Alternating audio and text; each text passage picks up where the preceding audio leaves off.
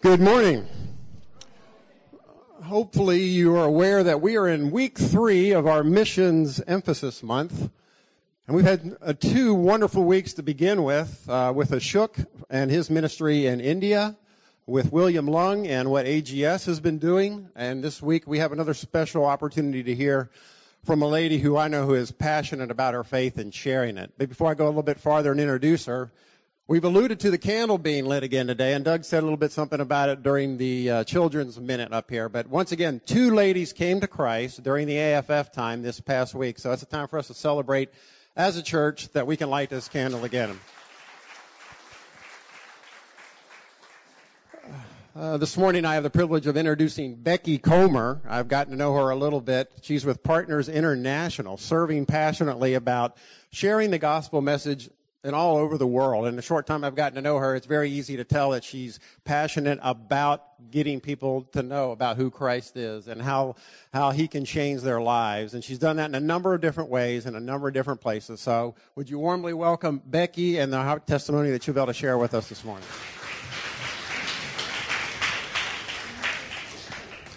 Good morning.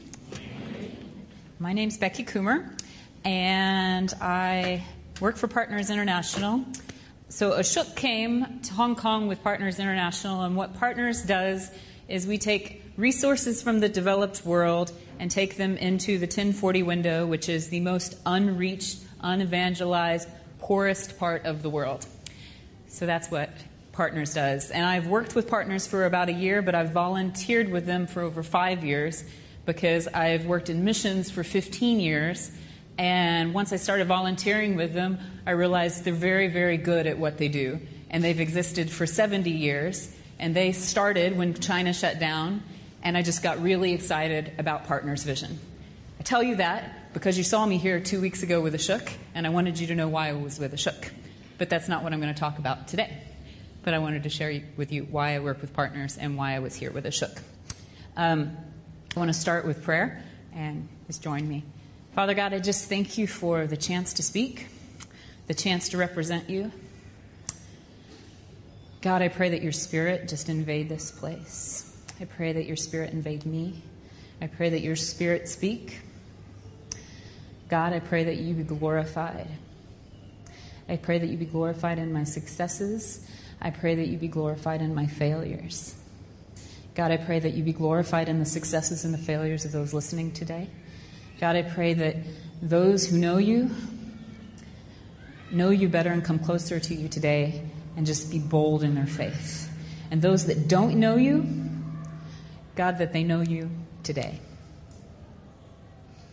Jesus, I just praise you for who you are and what you are in my life and how faithful you've been. In Jesus' name, amen. So I said that I've been in missions for 15 years. I um, grew up in a Christian home. My dad is a pastor. Um, so every Sunday, at the end of the message, my father would share the gospel and he would say, A, admit you're a sinner, B, believe, C, confess. It's easy as that. A, admit you're a sinner, B, believe, C, confess. And so in my head and my heart, I always knew A, admit you're a sinner, B, believe, C, confess. Easy as that. And then when I got older and I realized, you know, I should be sharing my faith, I didn't really quite comprehend how to do that. And I remember I was in college and thinking, okay, I should be sharing my faith.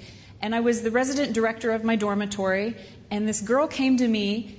And this tells you how much I listened because I have no idea what she was sharing, but she was in tears and she was distraught. And I was just really passionate about how Jesus had changed my life. And I was just kind of waiting for her to stop talking so that I could get to the point that Jesus can fix this. And so I was like, you know what you really need is Jesus. And I tell you this, and I'm going to tell you a couple other stories because I want to tell you what I've done in missions and how God has affected that. But I usually tell the same part of my missions testimony, but I really have a burden to tell this to this group today. I want to tell you how I've screwed up. But the great thing about Jesus is we screw up and he doesn't. We screw up and God is faithful. We screw up and God is faithful. And that's, that's what the children's sermon was about today, which is very applicable to the adults. That's why they say it in front of us. We have faith of a mustard seed. So I sat there and was like, okay, you know what? You really, really need Jesus. And she's like, And you could tell on her face, were you listening to me? Like, do you, do you know anything that I said? And you know how Jesus was faithful in that is by making that girl look at me the way she did, because that's the day that I learned to start listening to people. Because the first, first step in learning to share your faith is listen to the person talking to you. And you know, it's hard. It's hard all over the globe to listen to people. It seems to be really, really hard in Hong Kong to listen to people because we're so stinking busy all the time, everywhere we go. Okay, I'll meet you for coffee. I have five minutes, and I have five more minutes, and I have five minutes, and you're like, yes, okay, okay, well, I'll catch you later. And we don't listen, and we don't feel people's pain. Well, this is the story that I really wanted to share with you. So there's this girl named Julie, and Julie was in the library one day. She was doing work study, same university, and I had to get a book, and then I had to go to a Bible study, ironically. And I saw Julie, and Julie's one of those people that just, she's really shy, but once you get to know her, she'll talk and talk and talk because she doesn't talk to many people. And I thought, oh, if I check out this book, Julie's going to want to talk. And I don't have time to talk because I'm going to Bible study. See the irony there? And so I, I needed to talk to Julie, and I went up, gave her my book, and she's stamping it. She's like, Hi, Becky, how are you doing? And I'm like, Oh, I'm good. And see, Julie knew me because I was the president of the Student Christian Association. She knew me because I was really inv- active on my Christian campus. And she was like, blah, blah, blah, blah, blah, blah, blah, blah. And I'm like, uh huh, okay, well, I'll see you later, Julie. And I just kind of cut her off. And I don't know that Julie felt that way, but I knew it. And the Spirit just convicted me. And I felt horrible. But I was late and I was on the way to Bible study, so it was okay. And I went to Bible study and I kind of brushed it off. About two weeks later, I saw Julie walking down the street. And she's one of those people that walks like this. Had her hair down. And again, I was in, a member of a Christian drama team. We did outreach, you know, with drama. And I was like, oh, God, I'm running late. Isn't that time theme? Always running late. And I'm like, God, I don't have time to go do this. But he was convicting me and convicting me, and I'm like, oh, okay. Hey, Julie, how you doing? And she's like, oh, and her face just lit up because somebody talked to Julie. I'm like, hi.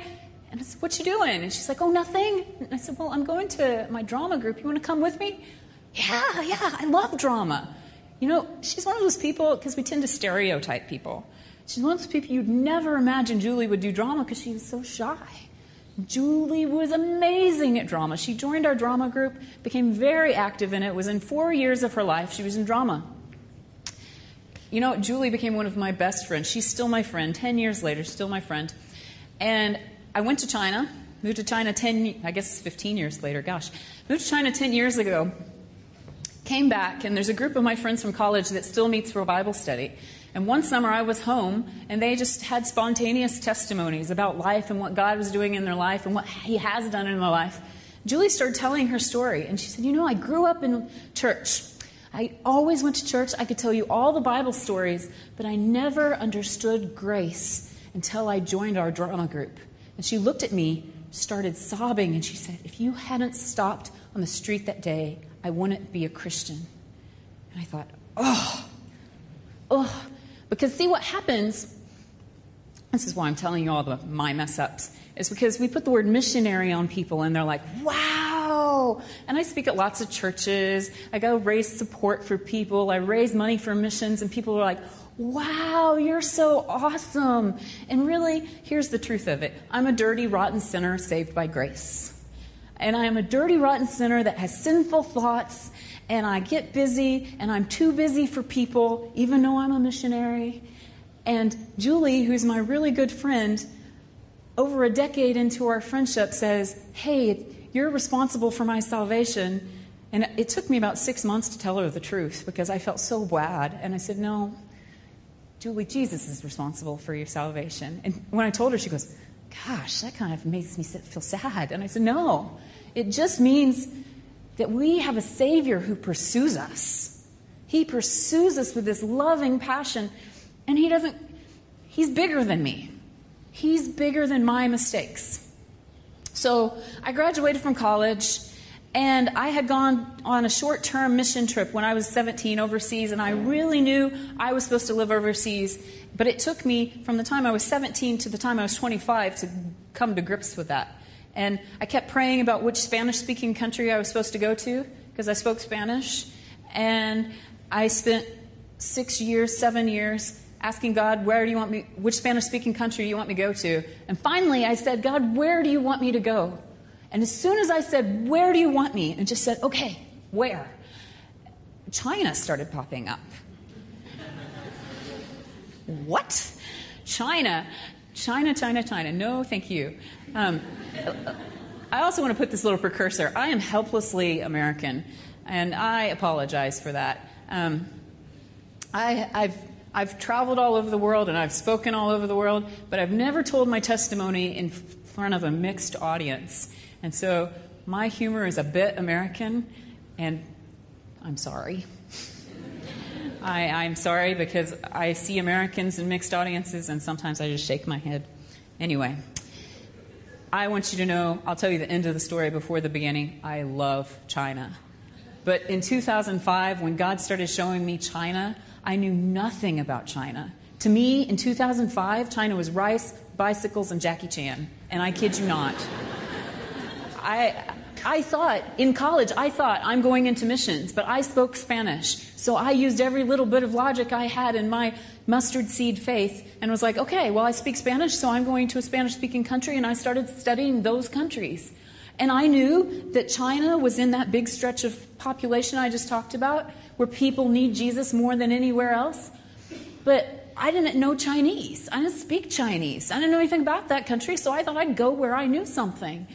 And then when I said, Where do you want me to go? he started opening up doors to China. I'd watch television and it would talk about needs in China. I'd go places, it would talk about needs in China. I'd open up a magazine, it'd be needs in China. And I was like, God, I don't think you understood. I meant, where do you want me to go besides China? and then my friend, my friend who was a missionary in China from college, said, got online one day. I hadn't talked to him in over a year. And he's like, Hey, Becky, I want you to pray about going to China. I mean, how much more obvious than that can you get? And I was like, Okay, I'll pray about it, but I want you to know I have no desire to go to China. So don't expect anything. Okay. So I prayed about it for six weeks, and this is what I came up with God, these are the reasons I should not go to China. Number one, my mother's mother just found out she had cancer. My father's father had just passed away. What kind of child goes to her parents and says, I'm moving to China? Okay. Number two, I worked for a church plant in Arkansas, which was nine hours away from my parents already. When I sat down and told my parents I was moving to Arkansas, remember, my dad's a pastor, go missions. But when I sat and said I'm moving to Arkansas, he's a very logical man, my dad. He sat down for three hours and said, Have you thought about this? Have you thought about this? Have you thought about this? Have you thought about this? He's a pastor, but he's also a father and he loves me. And so I was like, how can I tell them I'm going to China if it took three hours to get to Arkansas? It's going to take 24 hours to get to China. And I work for this church plant, and every Sunday we take everything up and we put everything down. And I was doing children's ministry and youth ministry and printing bulletins and folding bulletins and helping with accounting and anything else they needed because it was a church plant. And I thought, God, I can't go to China. This church needs me. It's a hard lesson to learn that they need Jesus and not Becky. And the third one is that when I was 20, when I was in college, I started having seizures. If you don't know what seizures is, when you fall on the ground and shake. Never had a seizure in my life before that, but I started when I was 20. It's pretty much controlled by medicine, but every two years or so, I have a breakthrough seizure, they call it, and they have to raise my medicine. When that happens in the United States, I wake up I have no idea what happened. It's like you're in a dream fog. And they say, Oh, you had a seizure. And they have to convince me I had a seizure. I've busted my head open. I've sprained my arm. I had a wreck one year. In the United States, when you wake up like that and people are surrounding you, it's very scary. But they speak English. and I was like, God, if I go to China and I have a seizure, I don't know what's going on. And every time I prayed that, every time I told him my three reasons, he said, Becky, do you trust me? I was like, Well, God, of course I trust you. You're God. But these are the reasons I shouldn't go to China. And you know, I came to grips with something in my prayer time. You can't say, I trust you, but. You can say, I trust you, or you can say, I don't trust you, but you can't say, I trust you, but. So, prayed about it, and I said, Okay, God, I'm going. First things first, if you, if you love God, you honor your parents. So I went to my parents first. I, tears in my eyes, and I said, I know this has been the hardest year our family's ever had. I've got to go to China. And my dad, my dad, who had sat and looked at me and talked to me for three hours about Arkansas, and my mother, who had said, Well, it sounds like you know what you're going to do when we were talking about Arkansas, my dad said, I don't understand why you're so upset. If you got to go to China, go to China. and I was like, Who are you? And then my mom, who had sat in silence about Arkansas and just said, It sounds like you know what you're supposed to do. When I said I'm going to China, she said, Well, Becky, we didn't give you wings so that you would live in our backyard. I thought, When did you become a poet? and then I go to my church, which was a small church plant, and I was doing way too many things. And I thought, they need me. And I stood up and I said, I'm moving to China. And the day that I stood up and said, I'm going to China, they had six people join the church and take over the roles that I did. Sometimes God needs you to get out of the way so other people can do the roles He's called them to do. And you know, I wish I could say, it and then God miraculously healed me. No, I still have seizures. I've had seizures since I've been in Hong Kong. But my medicine was relatively new in China. And I had contacted people. I contacted my friends in China. They'd checked the hospitals in China, and they couldn't get my medicine. But I contacted someone in Hong Kong. I lived in Guangzhou, and they could get my medicine in Hong Kong. So I thought, okay, well, every couple months I'll just come over, get a refill, go back. Well, I took three months of medicine with me when I first went.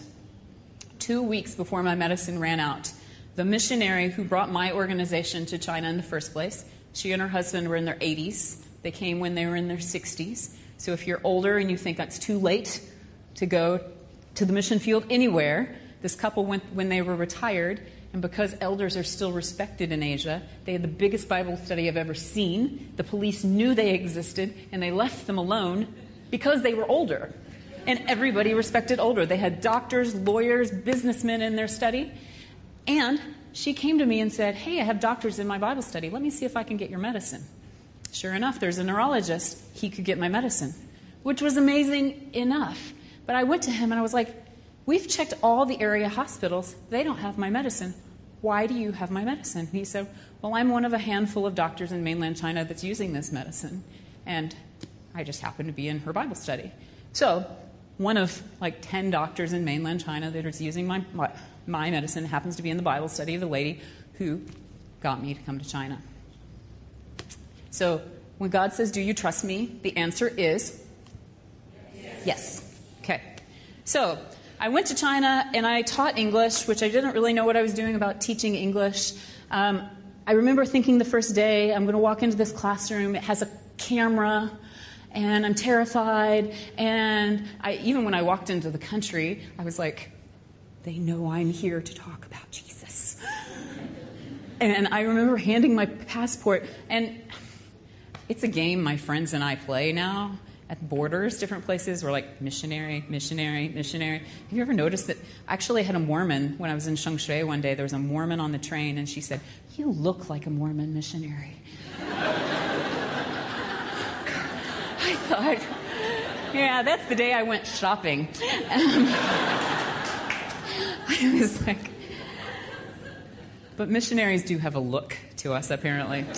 Um, scary. I want you to know that before I went to China, I was so terrified because it, on that side of the world, there's just this thing about people are more scared of China than they are scared of like Honduras. I have friends in Honduras. Honduras has the like most death rate in the world right now. But they're like, let's go to Honduras. And I'm like, you know, they don't have guns in China, right? Like, China's awesome. Um, but for some reason, we're all terrified to come to China and terrified of what it might mean. And I just read Paul's letters over and over in his missionary journeys. And this is the verse because I was like, God, I have no idea what I'm doing, but if you say go, I will go. Faith from mustard seed. So I gave a little profile at the beginning. I have 15 missionary years missionary experience. I have my master's of arts in missiology. That's now, right? That's because as you go, you're like, okay, I need to learn more. But it's always the faith of a mustard seed. And you know what? I'm learning the more the more you step out on faith, the more God's like, okay, now a bigger challenge and a bigger faith challenge and a bigger faith story, which kind of scares me because I'm 33 and I'm like, God, if you trust me this much now, um, what's coming next? But this is the verse that got me, and I just clung to. When I came to you, brothers, I did not come with you with eloquence or superior wisdom as I proclaimed to you the testimony about God. For I resolved to know nothing while I was with you except Jesus Christ and Him crucified. I came to you in weakness and in fear and with much trembling. Yes. My message was not with wise or persuasive words, but with the demonstration of the Spirit's power so that your faith might not rest on men's wisdom, but on God's power. And Paul, Paul was a scholar. So Paul was very smart. He could have been wise and persuasive, but he wanted God to be glorified. He wanted God to take care of it. And you know, I walked in my class the first day and I was like, God, I don't, I have no idea what I'm going to say. And we try to obey China's laws to a T in as much as possible. And I was in there, and one of the things is you can share your faith if asked. And I walked in and I introduced myself. I talked about my family, had all the students talk about their family. Said, Do you have any questions? And one student raised her hand and said, Can you tell us about Jesus? It's like, okay, this is going to be a lot easier than I thought. Now, granted, that didn't happen every day, but it was really great for your first class for that to happen. My point is, God made a path. And you know, one thing I've learned culture to culture, country to country, is you have to figure out how to share your story. How, how do you tell the gospel message in an appropriate way? Clearly, it's not like I shared it in the dormitory and be like, stop talking about yourself and stop sharing your heart. A, admit your sin, or B, believe, C, confess. Right? I mean, you need to tell people that Jesus died for them but you have to tell it in a culturally appropriate way. You have to tell it when the door opens. And one thing I learned in China, it's all about the law. All about the law. You know, I don't want to come in and be like, we are sinners. Sinners. You need the Bible. You need Jesus, sinner. But if I ask you this question, if I, as a foreigner, if I, as an American, come into China and I jump in a taxi and I'm driving down the street and I hit someone with my taxi, it's not my taxi, I don't have a driver's license, and I kill them, what would happen? You know what the question, student's answer always was? Always. You'd be put to death. Yes. I would be put to death. Absolutely. But what would happen if I went before a judge in China and I said, I don't believe in your law? I'm an American. I don't believe in your law. He would laugh at me. He would laugh at me because I live in China. I have to obey Chinese law. Absolutely. So the thing is, my students, if they found out I was a Christian, and I didn't walk into my classroom, like I said, we want to obey Chinese law. I didn't walk in and be like, I'm a Christian, you need to be Christian. But if a student finds out I'm a Christian, and I wasn't, I didn't hide that either, because you're allowed to be a Christian in China, they say, Yes, you're an American. Americans are Christian. I'm like, well, let me tell you more about my culture because a lot of Americans are not Christians, and a lot of Chinese are Christians. And they're like, oh, yeah, that's your culture. But if I go before the Chinese judge and I say I'm an American, I don't believe in your law, he says, you have to obey my law because you're in China. And if I'm right, and there is one God who's made the law of the entire universe, if, always if, if I'm right, then he makes the law of the entire universe. And if he made that law, and his law in this book is right, first law says, one of his ten laws, the Ten Commandments, you shouldn't lie. Have you ever told a lie? Me too. I'm guilty. Um, says you should honor your parents. Have you ever dishonored your parents in your entire life in any way? Yes. Guilty. Um, says you should not commit adultery. We're all good, right? But the thing is, the New Testament says if you lust in your heart, it's the same as adultery. All these blank faces across the room. I'm guilty. Right? We're all guilty. And that's just three of the ten laws. And if the God of the universe is the true lawgiver, just like me as an American China, I have to follow his law. Right? Well, see, the thing is, if one of if I'm sharing with a student or if I'm sharing with you, if you come into the courtroom and you're like, the judge says you're guilty of hitting someone with a taxi, and your punishment is death. And you're like, no, Becky is the greatest English teacher in the world. We can't do this. I will take her punishment. I will do it. And you jump in the way. Well, I, I would be shocked. Shocked. But you know what? If you took my punishment, I'm not going to keep it a secret. I'm going to tell everyone I've ever met because you're my new best friend. And that's what happened. I have broken God's law. And Jesus walked into the courtroom and said, She is guilty. She is. There is no ifs, ands, or buts. I proclaim that I am guilty. I know that I am guilty. That's it. Part of it, the whole essence of Christianity is that I have to admit that I'm guilty. But then Jesus comes in and says, Because you acknowledge that you are guilty, I love you enough that I'm going to take your punishment. Because you deserve death, but I took your punishment. And so now you're free to go. But that makes Jesus my best friend. And because he's my best friend, because he took my punishment, it is my responsibility to say what he did. It's my responsibility to tell every person I meet because I love him for it. It is your responsibility to tell anyone you meet. If you are a Christian sitting in this room, it's your responsibility. If you're a non Christian in this room, that's what Jesus did for you. He has a law. Every the Bible says that all of us have broken it. Because that first question, have you ever told a lie? Everyone always says, "Sure I have. I'm human." Exactly. The law isn't to say, "Here's here are you and you need to be perfect." It says God is perfect and you will never get to him without Jesus. You can't do it.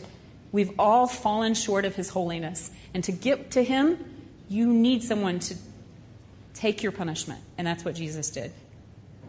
And every one of us have a responsibility to tell that story. So I was in China for three years, and then I, it, you know, my first big thing was I don't know the language, and I thought, you know, all these missionaries they're studying here. I'd read all of those biographies, and I thought, they're they're a little bit different. They didn't have Skype, and Skype came out the year I went to China. But nonetheless, I had read those biographies, and they, when they went to a mission field, they packed their caskets. They went for life. I didn't pack my casket, but in my head, when I prayed about it, I was like, Am I willing to go for life? And so I just assumed God was calling me to China for life. And once I got to China, I fell in love with China. Terrified to walk in the door, but here's a very good example of one of the reasons I knew I was home. When I was a child, my family would go to KFC. Um, as a stereotype, everybody thinks we eat it all the time. We did not go all the time, but when we did, I would eat my chicken, and then after I was done, I would chew on the bone. I would eat, ah, loved it. That is not something that happens in America. And my mother would be like, Stop it. Re- Rebecca is my big name. Becky is my short name. Rebecca, Rebecca, stop. There's no more chicken. I got to China, everybody chews the bone. I was like, God has made me for this country. And there were so many little things like that that God had put his thumbprint on my heart for China. And so then I fell in love with China and I fell in love with the people. I, my hometown has 2,000 people. I didn't fall in love with the crowds because that was major culture shock. Um, but I just, I was okay with staying the rest of my life in Guangzhou. And I started studying Mandarin, went to the university. And then one summer, I went to a house church. I didn't go to a house church to break the law. I went to a house church to meet a Christian family to spend the summer with. And I was young and I was naive and I just wanted, they said, come and meet us. And so I went and I was in the wrong place at the wrong time and the police came in and they invited me to leave China. And I had, I actually went out and was able to come back in, which is pretty normal. They let you come back in, I found out. Um, but then after my visa expired, I had to come back to Hong Kong to get my visa renewed. And that little brief time that I went out after they kicked me out and went back in, I had this short window, and everywhere I went, I was like, pray for my visa, pray for my visa, pray for my visa, pray for my visa. And elders in my church were like, you know, Becky, God already knows. And I'm like, yes, but he says petition him, pray for my visa. Because I had fallen in love with China. And I went to an international church conference the weekend before I came to Hong Kong to get my visa. And they had an altar call, just like the rest of the time pray for my visa. Went to the altar, and they started playing, All to Jesus I surrender. And three years before that, I would sit in my church on the piano, and I do this because I took piano lessons for seven years, and I didn't have Asian parents who forced me to practice. and so I know the notes, but I still pick. And um, so I would play in my church before I went to China, trying to convince myself I was surrendering and just being like, God, I want to surrender, but I can't. And I'm trying. And I'm just going to take it step by step and get to China. And then I got there and I fell in love with China, and I was at this altar, and they started playing, All to Jesus I surrender, all to Him I freely give. And I thought, God, I want to surrender, but you see, I have this giant backpack that I travel with. And when I travel, I stuff everything I can and I stick to the backpack. But my students that had become like my children don't fit in my backpack. I will ever love and trust him in his presence daily live. God, I know this is silly, but my sofa won't fit in my backpack. I know it's stuff, but you know, traditional Chinese furniture is a bench. And they got an IKEA in Guangzhou the year that I went, and I invested in a sofa. And people liked coming to my house because it was homey. Is that a word? Homey? And I liked my sofa. I surrender all. God, my spirit is willing and my flesh is weak. I surrender all. And you know, sometimes we sing that song. I don't know if you sing that song here, but I grew up singing that song. And sometimes we're like, all to Jesus I surrender all. And sometimes we can sing it out of our mouth, but in our head and our heart, we're like, I surrender all. And that is how I was in that moment. And I had I had dishes in China, and I had a desktop computer in China, and I had all this stuff in China. And I had relationships, and I love those relationships too, but a lot of it was stuff. And I'm like, God, I don't want to give up my stuff. I, no. But you know, the next day, sometimes we have choices about surrender. I chose to surrender to come to China. I didn't get to choose to surrender to leave. And the next day, I had to come to Hong Kong, give them my paperwork, and I stayed in a hotel that night. and I woke up in the hotel, still just, God, give me a visa. And Psalm 23 was on my heart, and I realized the children's workers are in the back, but you can tell them later. This is why it's important to invest in kids. Because when I was eight years old, I learned Psalm 23. And other than that, I had just heard it at funerals and thought, man, this is really way too used at funerals, but never really processed it. And that morning I woke up without reading scripture, verse by verse. The Lord is my shepherd, I shall not want.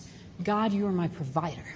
He makes, see, I can't do it, but I did that day. He makes me to lie down in green pastures. God, you are my peace. He leads me beside quiet waters. He restores my soul. God, you're my restoration.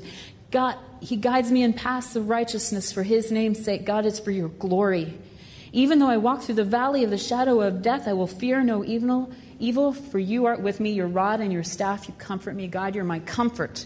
You prepare a table in the presence of my enemies. God, I have no idea what that means. That's exactly what I said that day. Surely goodness and mercy will follow me all the days of my life, and I will dwell in the house of the Lord forever. God, this is your day. And I went to the visa office and just kept saying, God, this is your day. God, this is your day. God, this is your day. And I went in, and the lady said, No visa. Like, walked out with tears running down my face. I'm like, God, this is your day. God, this is your day. God, this is your day. And I had a choice. And you know what? Fail. Like I said, we fail, God doesn't. All morning long, I cheered myself and I said, God, this is your day. God, this is your day. And I walked out of that office still saying, God, this is your day. God, this is your day. And I had come to Hong Kong a hundred times on the through train and on the Shenzhen train. And I knew the difference. But I had four days left on my visa. And I thought, I can get back on that train and go get more stuff. So instead of going to Shenzhen and seeing if I could get in, I got on the through train, went all the way back to Guangzhou, and they stopped me at the border. Because, you know, it's funny, if they type something on a computer here, they see it in China. Crazy. Um, they stopped me at the border. They held me for three more hours. And they didn't do anything. I, I really want to make that clear because it seems like everyone in Hong Kong is either angry at the Chinese government or terrified of the Chinese government. The police officers just doing their job, right? That's why I say we want to respect the laws as much as we possibly can. And they were doing their job. It says she's not allowed in China. They stopped me, they held me, they came back in the room and said, I'm sorry, your visa's been canceled. And they put me back on the train and made sure those four days were canceled. But then I was exhausted. You know why? Because I'd been carrying this stupid backpack around. I'd put so much stuff in this backpack, and now, and that's what we do, right? We, we're exhausted from all the burdens in our life, but half of them we put on ourselves. And so I'd carried all of this stuff around, and I got back on the train. And you know the first thing I said? God, this is your day. And I said, God, I'm sorry. I'm sorry that I took it back. And I know I was wrong for taking it back. But God, I'm tired. I'm physically tired. I'm spiritually tired. I'm emotionally tired. I have no place to go in Hong Kong. And all you're thinking, I wish you'd had my phone number. And I don't know what I'm doing. And my computer's in mainland. I don't know how to contact my office in the States. I need help. I got a text message from one of my friends in mainland who said, Hey, I'm in Hong Kong. You want to have dinner? And I was like, Lost my visa. Dinner sounds great. He met me at the train station. He happened to be having a dinner at his friend's house here, who had been a missionary here for 30 years. She said, Hey, I heard you lost your visa. Have a place to stay? And I said, No. And she said, You stay as long as you need. And I stayed with her for a week. And she said, I heard you had a, figured you probably had a bad day, so I pulled some U.S. beef out of the freezer, which is no big deal in Hong Kong, but it's a huge deal in mainland. Mainland cow, not the same as an American cow. And I know that you've heard Americans are a little ethnocentric, especially about our food.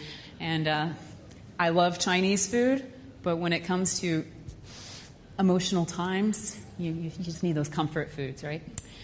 So she pulled out U.S. beef, and she said, and I made an apple pie. And for some reason, with my mother, my mother was never a really good cook, and she knows this, um, but she made really good pies. And anytime there was a crisis in our family, she would make someone a pie and an apple pie. And this woman said, I made an apple pie. And I was like, oh, yes. And she said, and I made mashed potatoes. And I've now been to like 15 countries, and I've decided that mashed potatoes, best food in the entire world. it's my favorite. And so my friend prayed for dinner, and he said, God, I just pray that you give Becky peace. She seems to have peace, but I just pray that you continue to give her peace. And I had my eyes wide open, and I was like, mashed potatoes. Because that morning, I got to the verse that says, He prepares a table in the presence of your enemies, and I was like, I don't get what that means. And you know, He's preparing this heavenly table for us right now. But He also says He wants His will to be done on earth as it is in heaven. And He gave me a very literal example of the fact that we can lose everything. Everything. And it doesn't matter because we have Jesus. And it's the only thing that matters everything. And I think in Hong Kong, like I've said that hundreds of times. And the, the first time I told this testimony was three days after I got kicked out. And I, I said it in front of the same lady twice. And she said, Oh, it was so much better the first time. I'm like, Okay. Um, because I told it with just tears in my eyes because I was mourning China. I loved China. And I didn't know what God held for the future. And God has blessed the last five years that I've been in Hong Kong. He's blessed them. Six years, goodness. He's done amazing things. It's been sorrowful in moments and tragedies in moments and great blessings in moments. But He's done amazing things. But when we don't know the future and we've seen the blessings of the past, it's very, very scary. But you know, I think that one sentence is the hardest thing for us, even myself, to come to grips with in Hong Kong because there's so much stuff. And there's so much of a fight for stuff and a fight for status and a fight for everything. And the fact is, one day, we're all going to die. I mean, that sounds really harsh and it sounds like all old school church and everything like that. And I'm not going there. I'm saying we're going to lose the stuff no matter what even if we hang on to it for life, we're going to lose the stuff. And so, if the economy does go bust and we lose all our stuff, it's okay if we have Jesus. Because He is the plumb line, He is the rock, and He is all that matters. And Romans 12 2, which I lost. Romans 12 2 says, Do not conform any longer to the pattern of this world, but be transformed by the renewing of your mind. Then you will be able to test and approve what God's will is his good, pleasing, and perfect will. Until we're transformed every day by the renewing of our mind, when we come back to the rock of Jesus, everything else passes away. It doesn't mean that stuff is bad. It doesn't mean that our jobs are bad. It doesn't mean status is bad. But if we don't use that for His glory, if we don't use that to advance His kingdom, it's all worthless. All worthless. So I just want to encourage you today. Encourage you to use what you have for one purpose. Thank you.